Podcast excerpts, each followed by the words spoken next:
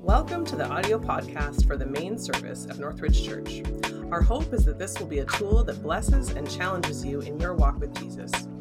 If you want to learn more about Northridge Church, you can visit us at nrchurch.ca or join us on Sunday mornings at 10 a.m. Until we meet, be blessed and enjoy the word for today. Good morning. Uh, how about if I start with, um, I don't know if it's an admonition or an encouragement. Let me phrase it in a positive way. Uh, actually, let me give you some backstory. Carolee and I had the privilege of going away on a kayaking trip. Uh, It was to celebrate Carolee's 50th birthday, and it was incredible. And what made it incredible is we had this guide who, A, was a really good cook, although he didn't cook any meat. So that was disappointing for me. Yeah, he was. It was like a total vegetarian meal, but it was pretty spectacular. But he was also really good about encouraging us to be in the right place without sounding like a nag. So he basically he was telling me what I was doing wrong without making me feel like a jerk or without making me feel like a dummy. And he was really good at it. So let me try that with you. Um, uh, I was I was told this week we gather every Wednesday for pastor prayer. Uh, so the the local pastors get together and uh, and we pray together. And one of the pastors, uh, he's actually just recently retired. He was visiting another church, uh, and he said, uh, "The hard part about this other church is that all of the regulars sat at the back, and so he, as a new person, had to come all the way to the front to find a spot." So I thought, you know what? That sounds familiar. And uh, so I would encourage you, if you're comfortable here, um, I chew gum, I brush my teeth, I do what I can to make this front row experience very pleasant. So try and fill those front rows a little bit more. So that's my, that, I didn't do a very good job of making you not sound like jerks, didn't I? Okay, I love you and I want more of you to be closer to me, and that's my little story. Um, thank you. There you go. I, I rephrased it. I saved it, Natasha says. Um, all right, let me, I wasn't to do the announcements first, but let me do the announcements real quick. Um, we have got two things to be thinking about. Uh, the first is our 15th anniversary coming up on September 10th. And we are so looking forward to this. We like to celebrate things, first of all. But uh, it's going to be an opportunity to gather with our full congregation, SNL, and the Spanish service. We're all going to be together. We're going to eat well. There will be a bouncy castle. So yeah, with this big stakes, right? So put that on the calendar, September 10th uh, at 10 o'clock. We're meeting then. Um, couple more things. If you missed it, our August newsletter went out last week, and uh, in it, it's chock full of stuff. And uh, it's to me, it's something you're going to want to be subscribed to, if for no other reason, then we have a gift for you in the September edition. Uh, Les Warner has written a book that is going to be a companion piece to the sermon series we're going to launch into in September, and that will be available as an ebook in our newsletter. And so I can't encourage you enough. If you're not subscribed, get subscribed. We're pretty good about only using that email once a month for the e newsletter. You're not going to get inundated with emails. Uh, in there, we're also going to do a good job, in, in my opinion. Our plan is to do a good job of presenting a menu of ways that you can serve, which sounds very self serving for us as a church, but you will never feel more connected and more plugged in to a church family until you begin finding your place to serve. Part of what I want to do this September is correct something else that has happened is we've got some people who overserve and they are stretched into five, six, seven different ministries. They're doing a bunch of different things, and that's kind of a bit of our DNA. Where from day one we have been uh, a doing church, where we've been we've been very active in serving. And so over the years, some people picked up ministry after ministry. They filled holes along the way. I would love to see September be a time not only of some people stepping into ministry, but of some people focusing on, on certain ministry and actually shedding some other ministries. So there are going to be plenty of opportunities for you to serve, and you're going to learn more about that in our September newsletter. All right. Uh, this time, we're going to pray first for our kids and this offering we're about to receive, and then we'll move into a time of prayer for hope for freedom. Heavenly Father, we thank you for this day. We thank you for the beautiful sunshine, and even though it's warm, uh, we're thankful that uh, we get to be together and sweat together. And Father, I pray that you bless this time, that you would anoint it. As we've already been praying in pre service prayer, Lord, I pray that this, si- this time would be consecrated, set aside for an encounter with you. And whether, the, whether you choose to use our, our coffee time as a time to encourage each other, or, or through the worship, or now as we trans, transition into the testimony and into the word, we pray that you would use what tools you have available to transform us, to cause us to leave differently than the way we came. And as our students move to their classroom, Lord, we pray blessings on them. And as people who, who choose to give, give at this time, Lord, we pray blessings on them and on this offering that we're about to receive. We pray this all in Jesus' name. Amen.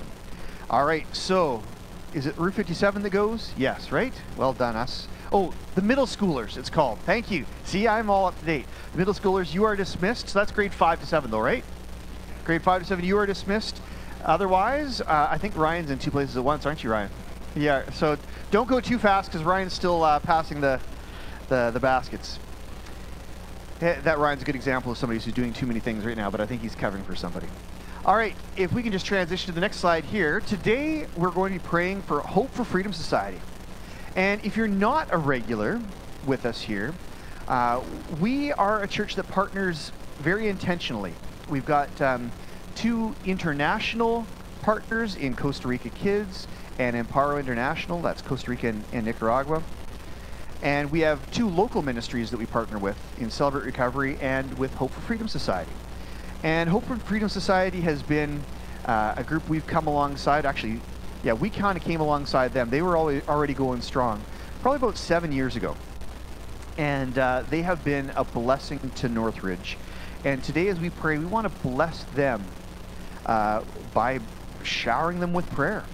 And so we want to pray over them. And what we'd like to do now is we like to activate you. In fact, again, as we were praying pre service, I think it was Jana was saying, uh, praying that we would be uh, active in worship, that we wouldn't come to receive worship, to listen to some good songs, that we would be active worshipers, that we wouldn't miss an opportunity to sing praises to the King of Kings. In the same way, right now we have an opportunity to be active prayers. And whether you pray silently in your chair by yourself or you bless us by standing and praying out loud so we can we can share together what you're praying. Uh, we're going to spend some time in prayer not a long time. Uh, when I feel like we've had enough opportunity to pray, I'll close in prayer. So let's pray together.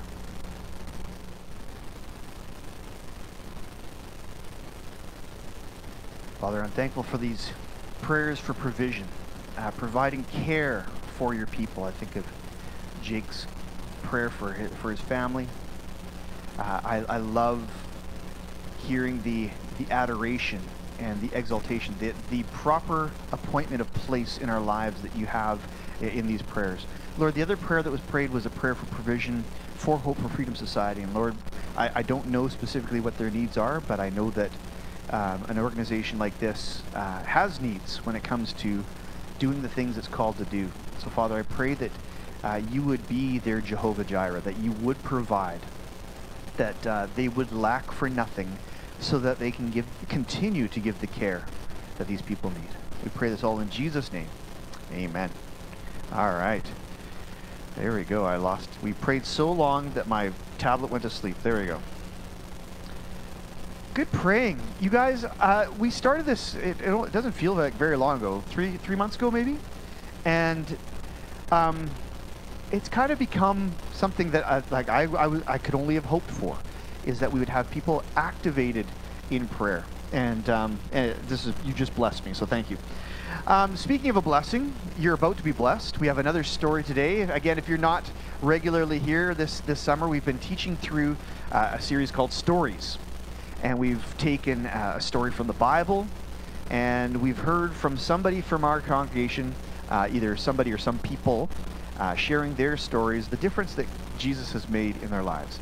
And today we are very excited to hear from a very special lady, somebody who I know is very special to a lot of us, uh, and that is Jennah Upton. So please come on up, Jennah.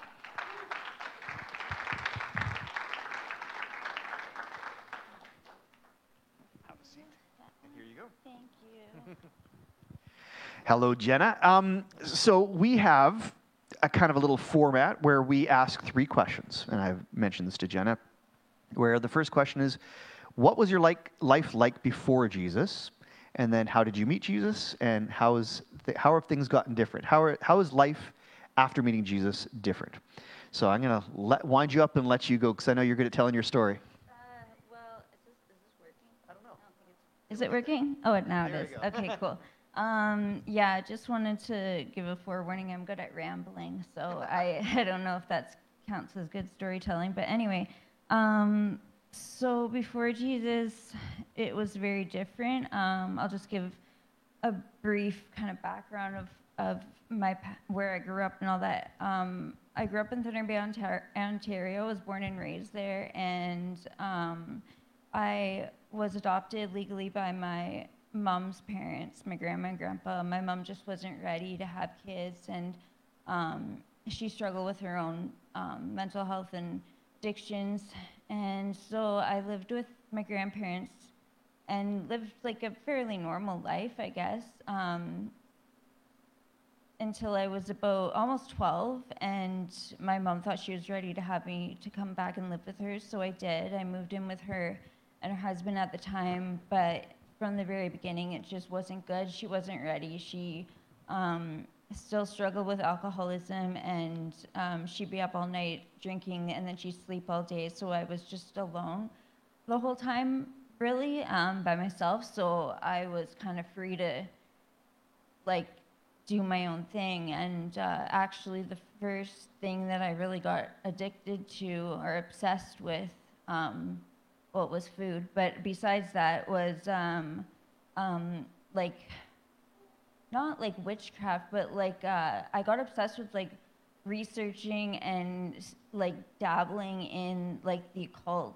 stuff and like deep like dark stuff, and um, it got to the point where I what it it was just it changed me so much. Like I I was terrified all the time. Um, I was hallucinating. I was hearing things and just like I was alone all the time, so I was just so scared. Like like I remember I get up to walk across the room and I just freeze in fear. And um, I ended up telling my aunt about it. This was kind of my first experience with with God, and I think that I um, kind of looked at it more later. But um, I told my aunt about it, and she told me that her friend had gone through something similar, and what I had to do was go into every room of the house and pray and she kind of told me what to say. So i did this and like um, i don't know how long it took but it did work. It went away and um, i was only 12 so i don't know if i really made the connection as much as i do now. Um, but yeah that was that was the, my first kind of experience with anything like that that i remember anyway. Um, and yeah so things weren't working out with my mom so um, my aunt, my mom's sister, and her husband, and their three kids. My aunt thought, well, we'll take Jennah in. So they took me in, and it was like a picture perfect life. Like they had a big house. I had siblings for the first time. Like um, my aunt and uncle were young. They were like they were, they kind of got me better than like my grandparents did, and so that was really cool. Um, but the entire time I was there, my uncle, um, who I knew my whole life, um, had started being sexually inappropriate with me, and I kept it a secret um, for almost, for I guess the whole year that I lived there. And then um, I started cutting myself again, and I broke down and one day, and I just couldn't stop crying. And I had written a, a note of all the things that he did to me, and I showed it to my aunt. And at first, she kicked him out, and then within like a week, she she got my grandma to come tell me that um, I was going to the hospital. I guess they changed their story, and because they their kids were threatened to be taken away, and so they didn't. Yeah, so I got kicked out. I got put in the hospital. Um, that was like the first like really life altering moment. I think like I got sexually assaulted when I was four as well, and I and I and I can see as an adult where that how that impacted me and how I I really did act out as a result of it. But like this was different, and um, like the, it wasn't so much about what he did; it was about my what my family did, and so they disowned me. Everybody disowned me. Um, I went into foster care, and um, pretty much right away, like I was super depressed and suicidal, and addicted to cutting and food.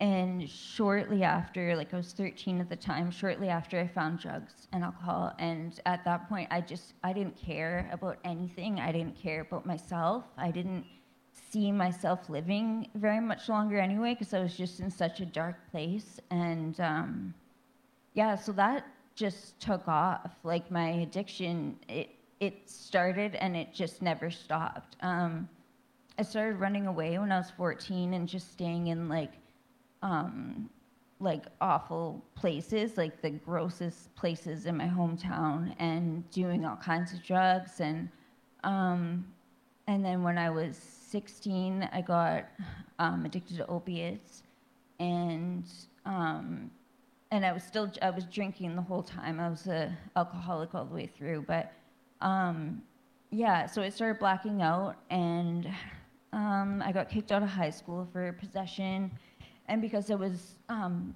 skipping school all the time and forging my own notes, and I got away with it until until I didn't really. I got caught, but um, yeah. So it was kind of like the last straw, and my the vice principal kicked me out, and um, so yeah. Um, then I was told that if I went to treatment, my school told me if I went to treatment, they let me back into school. So I went to treatment for my first time and it was a 33 or wait five week program um, and yeah and and i graduated but i was using the whole time i found a way around it and this became my pattern like um, i yeah i i oh my and jail too that my jail career started when i was about 15 and and those little bits that i was doing was like i think was a godsend in a way because they might have saved my life I was just very sick. And um,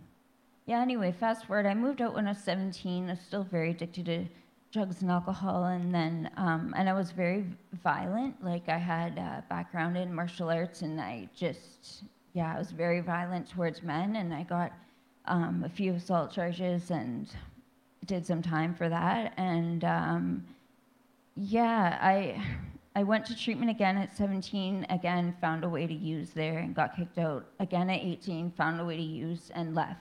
Um, 20, again, I found I was sneaking off the property and finally I just I just left. And then I didn't go to treatment for another eight years, and in that eight years was probably the worst that I ever got. Um, I uh, yeah I I uh, I was in a really abusive relationship, and the abuse was like constant, um, ev- like physical, emotional, um, mental, verbal, all that. And yeah, but I couldn't get out. I was trapped. I was too sick to to do anything. I was. Um, I was about 76 pounds at the end of it when I went into the hospital um, finally, and um, kind of got nursed back to life. I um, got off of methadone while I was in there, and um, yeah, and I went to Teen Challenge when I was 28, and I think that's like the first where the seed was really planted for me, like for as as for God. Like I just felt like there was some sort of barrier keeping me from being like everybody else. Like everybody else I was watching be baptized in the spirit and like speaking in tongues and collapsing, and it's like I wanted that so bad, but I think that what I really wanted was just another high, like really, like they looked so happy, and I just wanted that. And uh, so, so yeah, that didn't work. I ended up leaving, um, and then I was homeless um, from 28 on, um, and yeah, just lots of abuse. I was, I worked the streets. I, I sold drugs. I um, slept outside like i like all of that I, I did all of it and it just felt normal to me and it felt like like being in a house or like being in treatment was more foreign to me than like sleeping outside and and like having random things happen and i don't know and and so that yeah it took a took a long time for me to like really finally want to get better and So. Well, Yeah. first of all, you're not rambling. It's heartbreaking, but uh, you're doing a great job. Um, so now you're at this point, and you, you, your last words there, you said it took you a while before you really wanted to get better, or or you, I don't know what- what the right, right phrase was, or what, if you said it differently. But um, so what was that thing?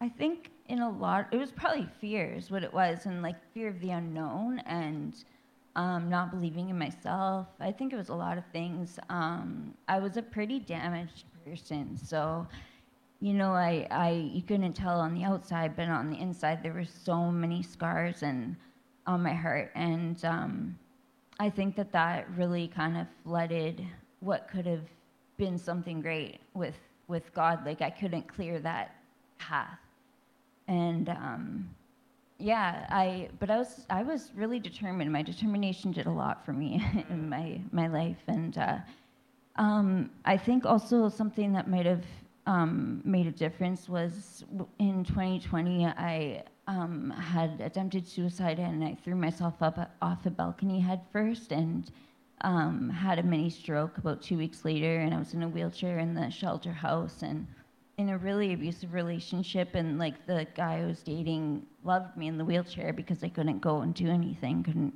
you know um, he could do whatever he wanted and I like didn't have to worry about me so I think I think that helped me because I was like, okay, if I don't get away from this guy, like he's gonna hit me in the head, the wrong spot or something, and I'm gonna be actually like paralyzed for life or something. And that was like a really big um, turning point for me where I, I knew I had to get out and do something. So um, the shelter house called the cops, and then um, victim services sent me, put me in a hotel because it was COVID, and um, and then they asked me if I wanted to go to treatment, and I said yes. And then like a week later, I was on a plane out here to Westminster House, and the same thing happened with Westminster House. Like I found a way to. Um, you know, like I drank everything from mouthwash to sanitizer, so it wasn't really that hard for me. But um, especially with COVID, it was everywhere. And uh, yeah, so basically, it was like three strikes and I was out. They gave me two chances. Um, the girls were not happy. I don't blame them. Like, I see it now, and it's like, yeah, so selfish. Um, I just wasn't ready, I guess. And yeah, I relapsed and went back out, and then not for long though. Um, I went to Hannah House. I got an opportunity to go there, and like two days in, I drank um, um, again, and they they were gonna kick me out. They had me pack all my things, and I was waiting in the office, and um, and I was, uh, you know, was ready to go. Like, uh, like you know, I had my whole plan in my head. Like, first I'm gonna go here, and then like I didn't know where I was. I'm not from BC, so, but I knew I'd find a way. And um, yeah, and then the director came in, and she told me that they were gonna let me stay, and that was like huge for me because I had to really ask myself, okay, I have two choices. Like, do I just go out again and probably never come back or do I just like try this thing, you know? And I decided to stay and try and and and I did. And it was it was hard because I was a chronic relapser for so many years like and in my head at least for the first like while I was kind of waiting for that relapse to happen. I didn't want it to, but I was so used to failing that I was yeah, it was just like, this is so weird. Like this, like this can't, like I, I can't do this. Like you know, just that that little voice in your head or in my head, the addict in my head that just was really wanting me to fail again and go back out. And um, eventually I did, but I managed to get almost 13 months of sobriety, and I'd never had anything close to that before. And the relapse that I did have um, in 2021, it was like I was homeless again, and um, it it was so different from all my other relapses because I had clean time before to compare it to, and I was so sick. Like my addiction gave me alcoholic pancreatitis, stage four cirrhosis, a heart condition, um, just made me really sick. So instantly I went back to that feeling. And um, yeah, and I started calling Glory House. And um, yeah, and and about a month.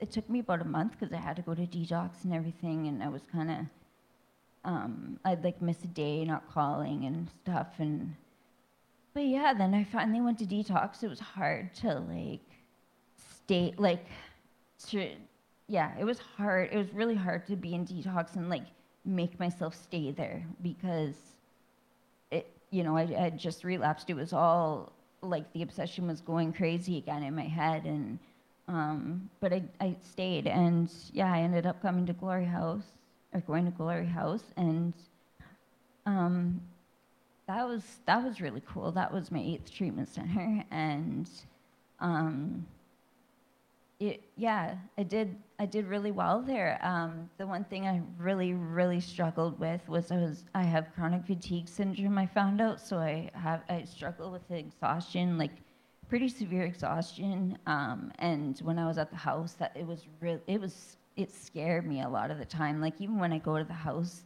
to this day, because I go there once a week to monitor. And uh, yeah, I still get that anxiety when we're like driving out, getting closer to the house. And I think that that's what it's associated with. But I mean, I do it anyway. I love going there. And it's such a blessing. Like when I get there, the girls are so happy to see me. And like, that's a cool feeling. And it's like every week they're happy to see me. So it's like, oh, they're not just being nice. um, yeah, it's awesome. I love the girls there. I love, I love the fact that I can do this stuff now. Like even when I had the opportunity to do this, I was like thinking of the girl in the addiction and like how much I wanted to one day like you know do stuff like this and and and that always just seemed like a like an idea in my head but yeah definitely didn't seem like a reality mm-hmm. so yeah So at Glory House, is that where you is that? I know you had heard about Jesus before that, but at Glory House, is that where you met him and accept him as your savior? Um, I yeah, I think I did the thing where I tried to accept him so many times, but it's like I just kept going back to self will. I I uh, yeah, I think this time around was like the time I was actually able to like I went. It was being homeless is kind of a blessing when you're in treatment because you don't have to worry about like you know, oh, is my stuff okay? Is my place like all that stuff? And so it's like I didn't really have anything else holding me like back from giving my all in treatment. And so, yeah, I just, I think, I think that, um, like it took me a while. I prayed. I always prayed, but um, it took me a while to actually start to feel a connection. Like I was, it took it took me longer than it takes a lot of people. I noticed. Anyway, I'm I'm sure there's lots that uh, that are like me. But anyway, yeah, it's it. I I just remember like starting to actually realize that I trusted God, and and that was a cool feeling. Like even doing this today, it's like I didn't. I was I was scared what I was gonna say, but I was like, I trust I trust God to, you know, li- like He's brought me this far. Hopefully, He won't just like let me sit up here by myself. Amen. Well, some of the things that I see, and I know that there are people who have really grown to love you uh, from an opportunity to get to know you better. You've really jumped in with some, like I know our Bible study throughout the, the spring was something that you were very involved with, and you shared your story there, and you grew very close to them. Um, what are some of the other differences you see now that you're following Jesus? Um, I my con I've always had a really good conscience, but I was also really good at ignoring it. And so like now I just I I know that like if I feel like I shouldn't do something, even if it's something small, like um, if I have an opportunity to like go go somewhere or do something and I don't do it, I, it's it's I feel it and it's awful. So sometimes I'll make myself do things because I know I'm gonna feel it after, and it's not a fun thing to go through. So there's that, and just the fact that I'm free from addiction, like that's it's crazy. It's so crazy. I don't know. It it, just, it blows my mind every day. uh, thank you. Uh, I don't know if we made the connection, but Glory House is a part of Hope for Freedom, and I just love that name, Hope for Freedom. that, that, that, you, that you have hope for future freedom too. That this isn't something that you have to uh, wonder or worry about, that, that you're free. I love that. Um, okay, I'd like for us to call up some women to pray for you. Is that okay? Yeah. And uh, so, how about if you stand up here on the front?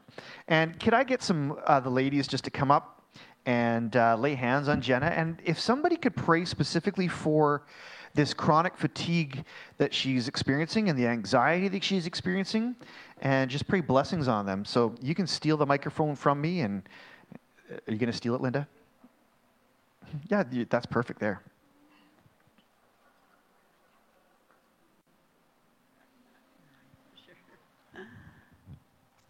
Lord, we are so blessed by Jennah's testimony and by Jennah's life. We are so blessed by her friendship in our Bible study and how you've let us get to know her. And Lord, she is lovable, and you love her, and you will never give up on her. We are so thankful for that, Lord. We do come against this, um, this fatigue that she experiences. This is not of you, Lord. So we come against it in your name, Jesus.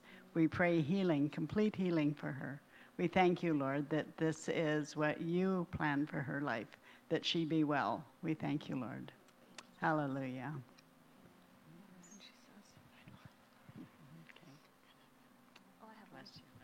You are so brave, and you just go forward. And I have so much trust in God that you're going to be good. Yeah. Okay? And here, this is a gift from God. Okay? You're welcome. Love you, so much. Thank you. I really appreciate it. Let me just seal this in prayer. Father, again, we thank you for where you, you chart the path toward, Lord. Uh, we know that uh, sometimes the, the, back, the backstory, the origin stories are hard, and, I, and it's hard to hear Jennah's origin stories, Lord, but you always had a plan. Uh, you had a plan for wholeness, for shalom in her life, for completeness. And as Linda's already prayed, Lord, we pray that the next season will bring healing and wholeness from this chronic fatigue. We, we pray that you would take away the anxiety as she learns and grows deeper and deeper in trust with you that she would put her trust in you and that anxiety would have no place in her life. And that would set her even more free to tell her story and do the things that you've called for her to do. We pray blessings over her, her time at Hope for Freedom and Glory House. Anoint that time and help her to be a blessing to those ladies there. And Lord, we just celebrate and thank you for the time that we get with Jennah. We pray this in Jesus' name. Amen. Thank you so much, Jennah. You can give her a hand. That's very brave and. Very cool. I'll just wipe away the tears and oh my goodness. Um, those are hard stories, but beautiful stories. Uh, and I think it's true. I think Disney kind of figured this out is that the best stories have a really hard part to it. And uh, then when you get to see the hero do his thing, and in this case, the hero is Jesus, when he does his thing, it's a, it turns into a beautiful story. All right. Well, good news for you is I don't have a, a lot to share for the second part. Um, if I was a, a, thinking ahead pastor, I probably wouldn't have taught on a adulterous and murdering king last week when all the kids were here. Uh, instead, I would have done what we're going to do today, and we're going to show a, a, short video on the life of Jonah. And that would have made a lot more sense if I would have flipped that, but I, I don't think that far ahead. So today you get what I should have done last week in Family Sunday, and that's a video on the life of Jonah. And I'll tell you the reason I'm showing a video. Uh, it's not like when I was a teacher and I was lazy and felt like putting my feet up on the desk. Uh, that, that was another opportunity to show a video. This is a case where I was looking at the life of Jonah. And Jonah, for those of you who don't know, you, you can learn about his life in the book of Jonah. And it's a short book, only four chapters. But the problem, well, it's not the problem. The problem for me is that it takes all four of those chapters to tell his story. And normally, when we preach, we, we like to go right through the Bible and, and put all the scripture up on the screen, but it's a lot to go through one chapter. So to go through four chapters is a lot. So I'm, I was agonizing this week how on earth am I going to synthesize this story into something uh, shorter? And so I found this video. It's a nine minute video. And it teaches through the life of Jonah better than I could in an hour and a half. It is, is so jam packed full. In fact, uh, when we replay this on YouTube and um, on Spotify, we'll, we'll put the link to this video uh, in there so you can revisit it if you like, because it, it really is full of information. But what I'd like to do is I'd like to kind of uh, do a bit of a prologue. So we've got a prologue to the story here, and then I'm going to finish with uh, what I'll call an epilogue. Um, the story of Jonah begins with a command to Jonah, who is this unusual prophet of God, and we're going to learn a little bit about that in the in the story. But the the command was to go to this place called Nineveh, and you don't hear a lot about Nineveh historically, but it was the capital of this Assyrian Empire, which was at its height. It was a major, major city. Its empire was large, and it was a prominent city in its day. Uh, it wasn't a city in Israel or a part of the Israel um, community, it was an Assyrian city. Now, God called Jonah, the, this child of Israel, to go into this Assyrian capital city, this pagan city, and call them to repentance, to tell them that they needed to turn from their sin. Now, it just by way of context again, ancient uh, historians say that Nineveh was the foremost city in the world at this time. So it was this was the big place. It was the large, important capital of a dominating empire. Uh, surely an intimidating place to go. It was also because Jonah. So Jonah chose, as many of you know the story, he chose not to go. In fact, he chose to go the opposite, opposite direction.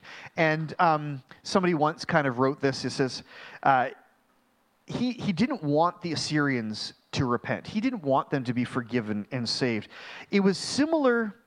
Okay, just imagine for a second.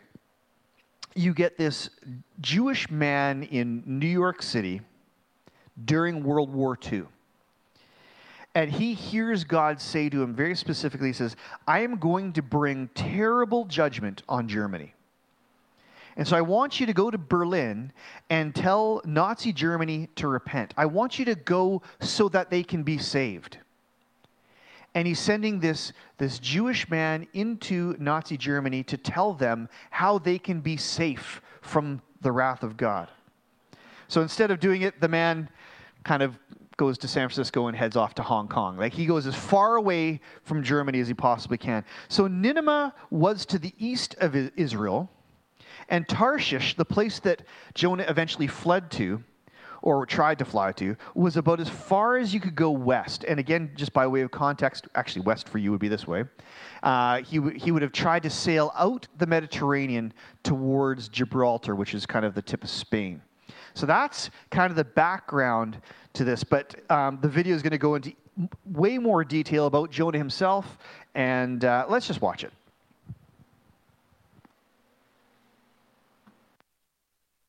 The Book of Jonah, a subversive story about a rebellious prophet who hates God for loving his enemies. Jonah's unique among the prophets of the Old Testament because they're typically collections of God's words spoken through the prophet. But this book doesn't actually focus on the words of the prophet, rather, it's a story about a prophet. A really mean and nasty prophet. Jonah appears only one other time in the Old Testament. It's during the reign of Jeroboam II, one of Israel's worst kings. And Jonah prophesied in his favor, promising that he would win a battle and regain all this territory on Israel's northern border. Now, it's important to know that the prophet Amos also confronted Jeroboam, and through him, God specifically reversed Jonah's prophecy, promising that Jeroboam would lose all of those same territories because he was so horrible. So before the story of Jonah even begins, we are suspicious of Jonah's character. The book of Jonah has a beautiful design with all this literary pairing and symmetry. So you have chapters 1 and 3 telling the story of Jonah's encounter with non Israelites, first with some sailors, and then with Jonah's hated enemies, the Ninevites. And each part offers a comic contrast between Jonah's selfishness and the pagans' humility and repentance. Chapters 2 and 4 contain prayers of Jonah. One is a prayer of repentance, kind of, and the other is a prayer in which Jonah chews out God for being too nice. Now, this careful design of the book is matched by a really unique style of narration. The story's full of all of these stereotyped characters who, ironically, do the exact opposite of what you think they would do. So you have the prophet, the man of God, who rebels and hates his own God. You have the sailors who are supposed to be really immoral, but actually they have soft, repentant hearts and turn to God in humility. You have the king of the most powerful, murderous empire on the planet, and he humbles himself before God because of Jonah's five word sermon, and even the king's cows repent. This kind of story fits what today we would call satire.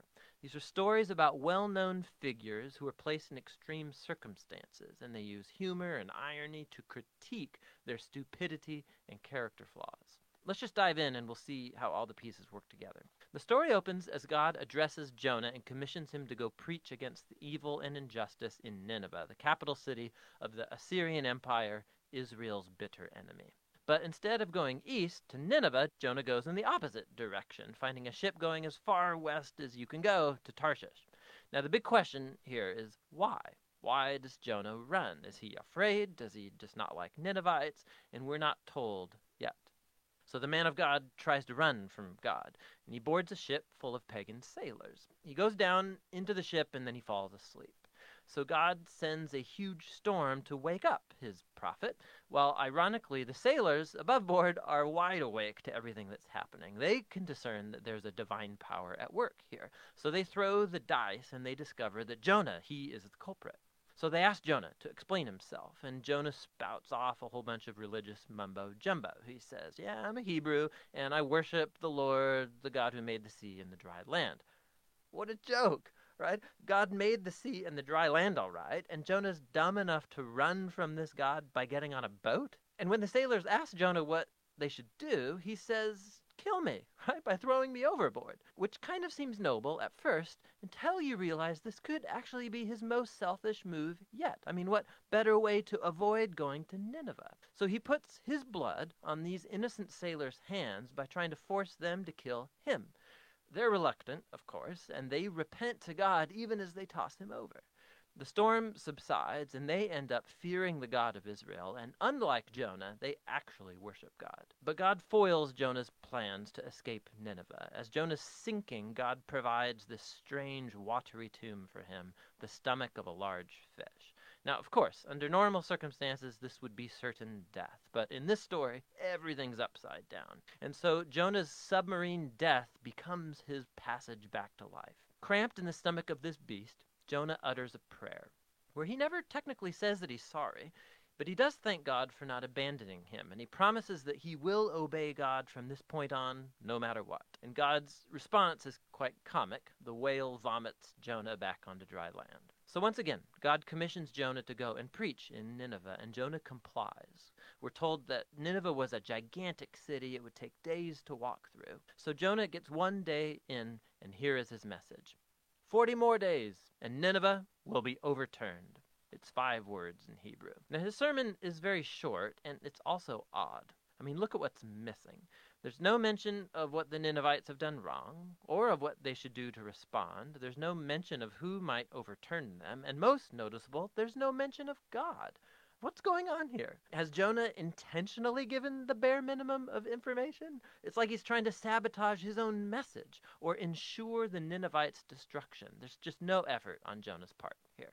Whatever his motives are, the plan doesn't work because no sooner does he utter this five word sermon that the king of Nineveh, the entire city, including all its cows, repent in sorrow and ashes. So, for the second time, these evil pagans show themselves to be more responsive than God's own prophet. So, God forgives the Ninevites and he doesn't bring destruction on the city. Now, here's the brilliant part of the story. The last word of Jonah's short sermon, overturned, means just that, turned over. And it can refer to a city being overthrown or destroyed, like Sodom and Gomorrah, but it can also be used of something being transformed, like turned over and changed into its opposite.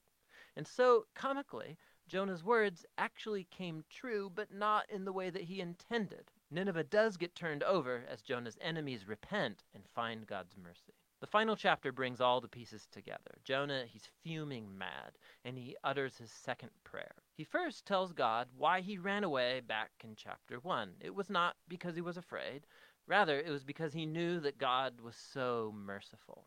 And this is great. Jonah actually quotes God's own description of himself from the book of Exodus, and he throws it back in God's face as an insult.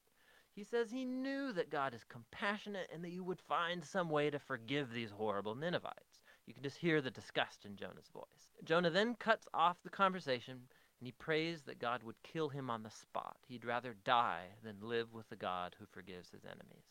Fortunate for Jonah, God doesn't comply and simply asks if Jonah's anger is even justified.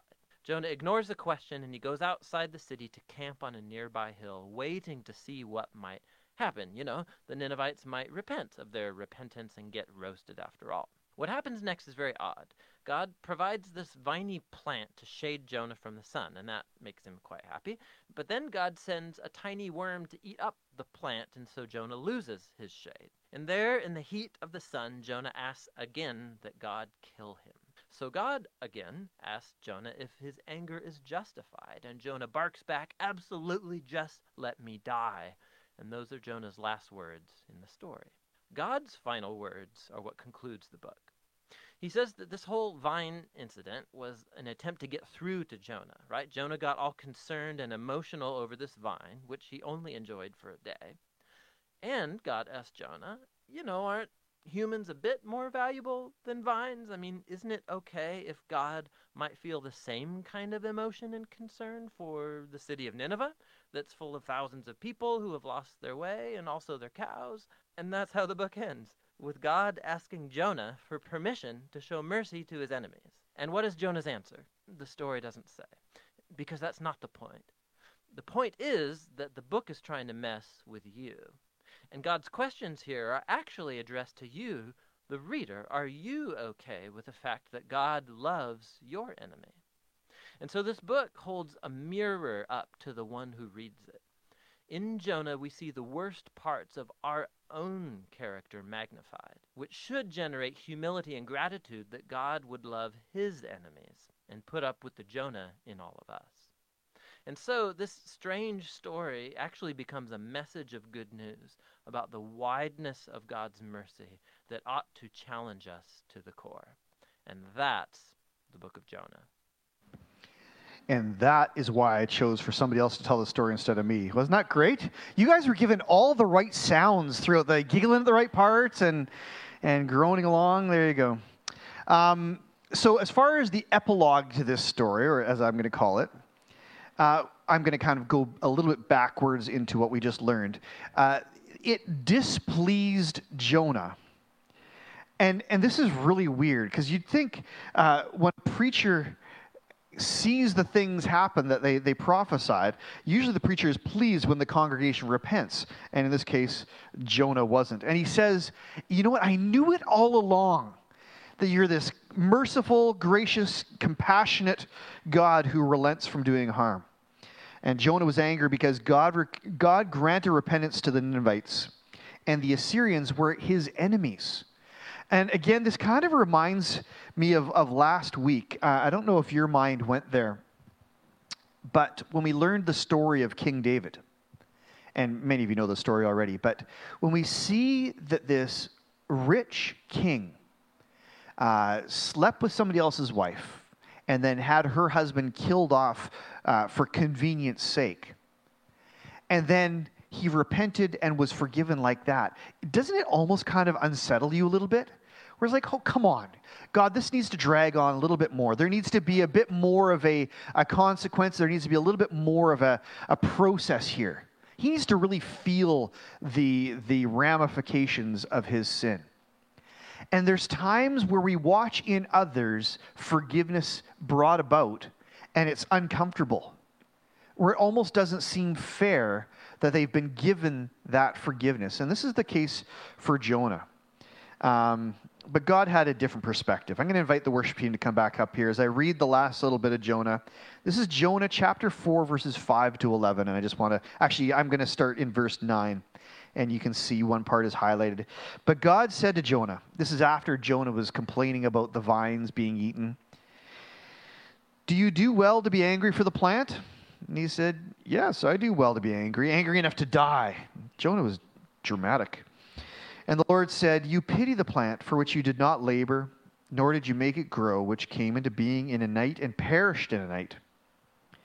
And should I not pity Nineveh, that great city, in which there are more than 120,000 persons who do not know their right hand from their left? and also much cattle. The whole cow part of this story, I don't get. So don't come up and ask me questions after about how cows repented. I don't get it. Um,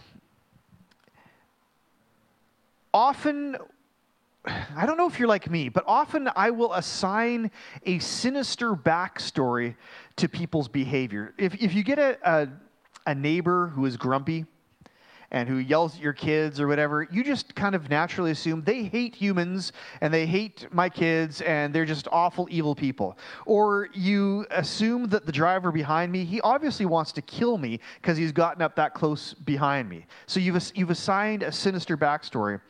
Or that parent who you see yelling at their child in the park. I used to judge them until I had kids of my own. That parent who yells at their kids in the park must be a complete abusive psycho. But God knows the why. He knows the whole story behind poor choices and poor behavior. And sometimes it's like the Ninevites they don't know their right from their left, they haven't been shown the way. They don't know what is right. The, the Holy Spirit hasn't been activated in their lives where, yeah, they have, we're kind of all born with a conscience. But we can learn to dull that conscience by a, a thousand different means. But when, when Jesus becomes a part of our lives and the Holy Spirit starts to become active in our lives, now the lights get turned on and we start to see we can differentiate our right hand from our left. We know right from wrong. And we're held to a higher account. But there are people who we can't see, and I'm look, looking at myself in the mirror here, where sometimes I can't see the why behind their behavior, which I see as evil behavior. There are people on this planet that I interact with who are doing harmful things, and I can default to become the Jonah and just want to see them smitten. Or I can pray to the God who reveals the why and understand, have empathy for them, have God's mercy and compassion, and pray for the lights to get turned on so that they can know their right from their left, and that they can know right from wrong, and that that behavior, if, if that's even the point, that that can be corrected by a loving God. We live in a fallen, sinful world. Uh, sometimes people's sin is motivated by evil, but sometimes it's because we just don't know our right from our left. We need God. We need the ministry of the Holy Spirit to turn the lights on and see right from wrong. Uh, Jonah was not tasked with identifying a list of sinful behaviors and pointing fingers. He wasn't supposed to go there and say, You're doing all these things wrong. He was tasked with turning on the lights and showing them that they need to change. Repent means changing directions. To, to stop walking the way they were walking, to change direction and start walking towards God. That's what he was supposed to do. And this should inform us how we interact with sinners. Instead of just yelling the list of things they're doing wrong, we should point to the one and the way that they should go. We should call them to repentance and point to this God for salvation. All right, with that in mind, let's stand and let's respond in worship, and then I got a blessing for you. Awesome. All right, here's the blessing that I have for you today. May we learn the difference between right and wrong by turning to God. Let me pause there. This isn't just a matter of figuring it out in our heads. We need God as our, our wayfinder. Uh, we have no righteousness of our own. We can't be right. We can't be in the right without God, without the influence of His Holy Spirit. May we learn the difference between right and wrong by turning to God. And may we be patient with those who haven't yet learned the same lesson, pointing them to the teacher, capital T, teacher. That's my charge. That is the blessing that I have for you this week. So go you know what? Revisit this book of the Bible. revisit the life of Jonah and use it as a mirror. I love the way that video ended, where it, this is a mirror for us to consider how we're like Jonah. All right? And don't get stuck in the crummy feeling of, oh, I am like Jonah. Move on from that. Cling to the Father and move forward. Let Him work with you and through you. Be blessed, and we'll see you next week.